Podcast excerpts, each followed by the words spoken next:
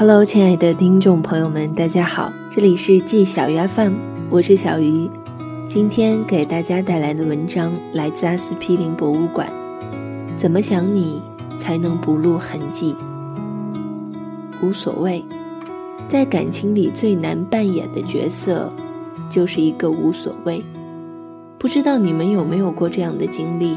明明很爱很爱一个人，偏偏要说不在意；明明很在乎很在乎一个人，偏偏要说不熟；明明很想很想一个人，偏偏要说早就忘记。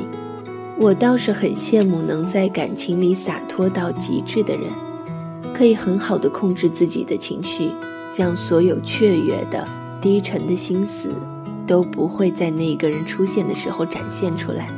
不用摇尾乞怜，不用歇斯底里，有的只是淡然冷静的一句“无所谓”。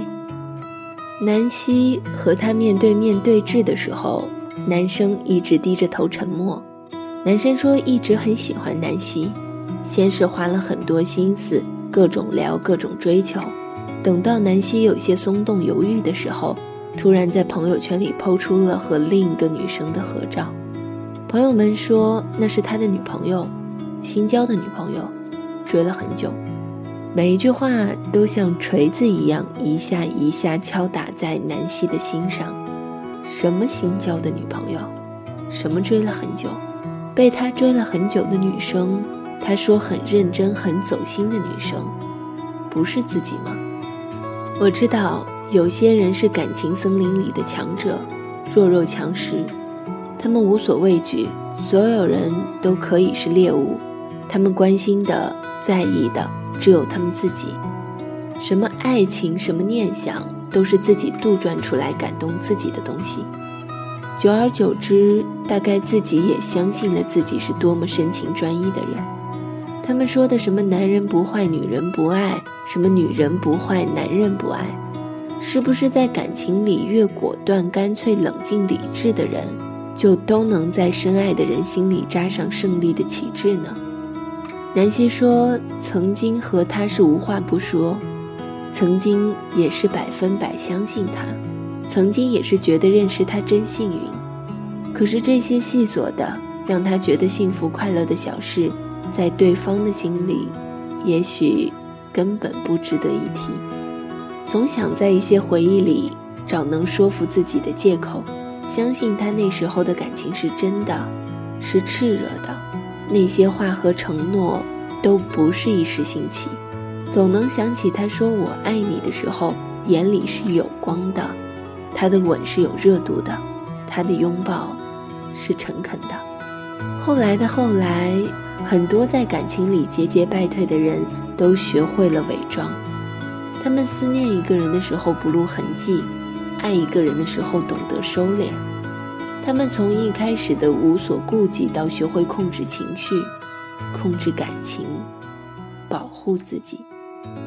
怎么想你，才能不露痕迹？大概就是假装成无所谓的样子。见到他想笑也得憋着，别说想他，别掏心掏肺，别拥抱的太用力，亲吻的太深情。怎么了呢？我们究竟是怎么了呢？曾经也不是这样的呢。还有那些想要告诉你的秘密，想要躺在你身边和你喃喃耳语，想要牵你的手压马路，还有很多很多想和你做的事。可是现在我只能刻意压制，我不想让你知道我真的很想你，我也真的很喜欢你。大概。我就是这样一个爱面子的人吧，是不是很可笑呢？再也不敢给你温柔，再也不敢听你承诺，再也不敢说爱你。有些人对于感情的态度会不断随着年龄的增长而变质，从一开始一杯奶茶就陷入纯情的阶段，到后来再多的条件也满足不了。以前和朋友聊天的时候，说到我们这一代人。